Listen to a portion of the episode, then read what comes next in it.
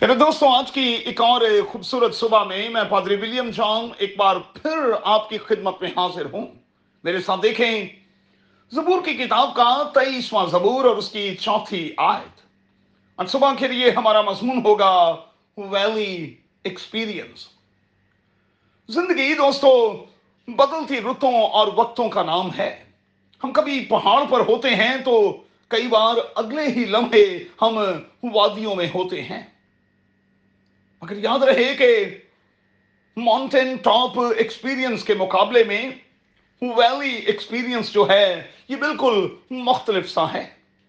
آپ میرے ساتھ اتفاق کریں گے کہ وادی کا تجربہ زندگی کے لو پلیسز کی طرف اشارہ کرتا ہے۔ اور جب ہم سب کو یہ تجربہ حاصل ہوتا ہے، تو پھر ہم یہ سمجھنے اور جاننے لگتے ہیں کہ ہمیں سچ مچ خدا کے ساتھ اپنے تعلقات کو بہتر بنانا ہے، اس کے ساتھ پلگ ہونا ہے اور پھر اس کے ساتھ لپٹے رہنا ہے۔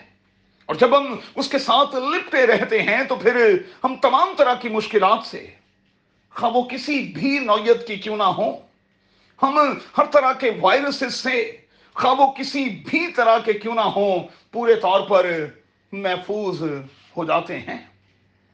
ایک بات یاد رکھیے گا، اگر آپ لانگ ٹائم سے کسی ایک ہی سچویشن کا شکار ہیں، تبدیلی نہیں ہو رہی، بحالی نہیں ہو رہی، تو پھر یہ معاملہ سنجیدہ ہے۔ آپ کو غور کرنا ہوگا چیک کرنا ہوگا کہ ایسا کیوں ہے۔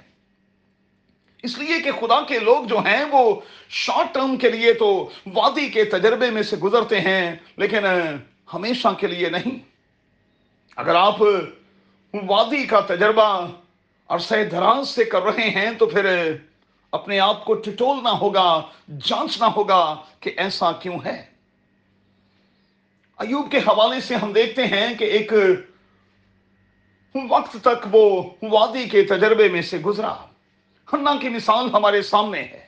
قوم بن اسرائیل کی مثال ہمارے سامنے ہے۔ یونا کی مثال ہمارے سامنے ہے۔ اور پھر امال کی کتاب میں رسولوں کی مثال ہمارے سامنے ہے۔ میری دانست میں ویلی کا مطلب ہے رانگ ٹرن لینا۔ اور جب ہم رانگ ٹرن لیتے ہیں تو پھر یقینی طور پر ہم ادھر ادھر ہو جاتے ہیں۔ لیکن چاہیے کہ ایسے میں ہم خداون کو پکاریں، کیونکہ وہ ہمیں سیدھے راستے پر پھر سے لانے کی پوری پوری قدرت اور صلاحیت رکھتا ہے۔ ہمارا خدا، ہمارا بہترین رہنما ہے۔ اور اگر ہم اس کی رہنمائی میں چلتے ہیں تو پھر ہمارا سفر جو ہے وہ کم سے کم ہوتا چلا جاتا ہے۔ صادق کے بارے میں لکھا ہے کہ وہ گرتا ہے، لیکن وہ گرا نہیں رہتا، بلکہ خدا اسے اٹھا کھڑا کرتا ہے۔ دوستو آئیے آج اپنی موجودہ سچویشن کو اپنے زندہ خدا کے سامنے رکھیں۔ اپنے حالات اور وقت کو اپنے زندہ خدا کے سامنے رکھیں اور خداون سے مدد مانگیں۔ یاد رکھیں، وہ میرا اور آپ کا اتھینٹک ہیلپر ہے۔ وہ ہمارا مستد مددگار ہے۔ ہم جب بھی اسے پکارتے ہیں، وہ مدد کے لیے اتر آتا ہے۔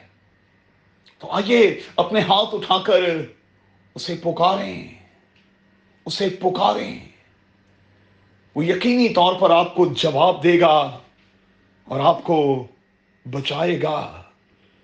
یسو کے نام میں، آمین۔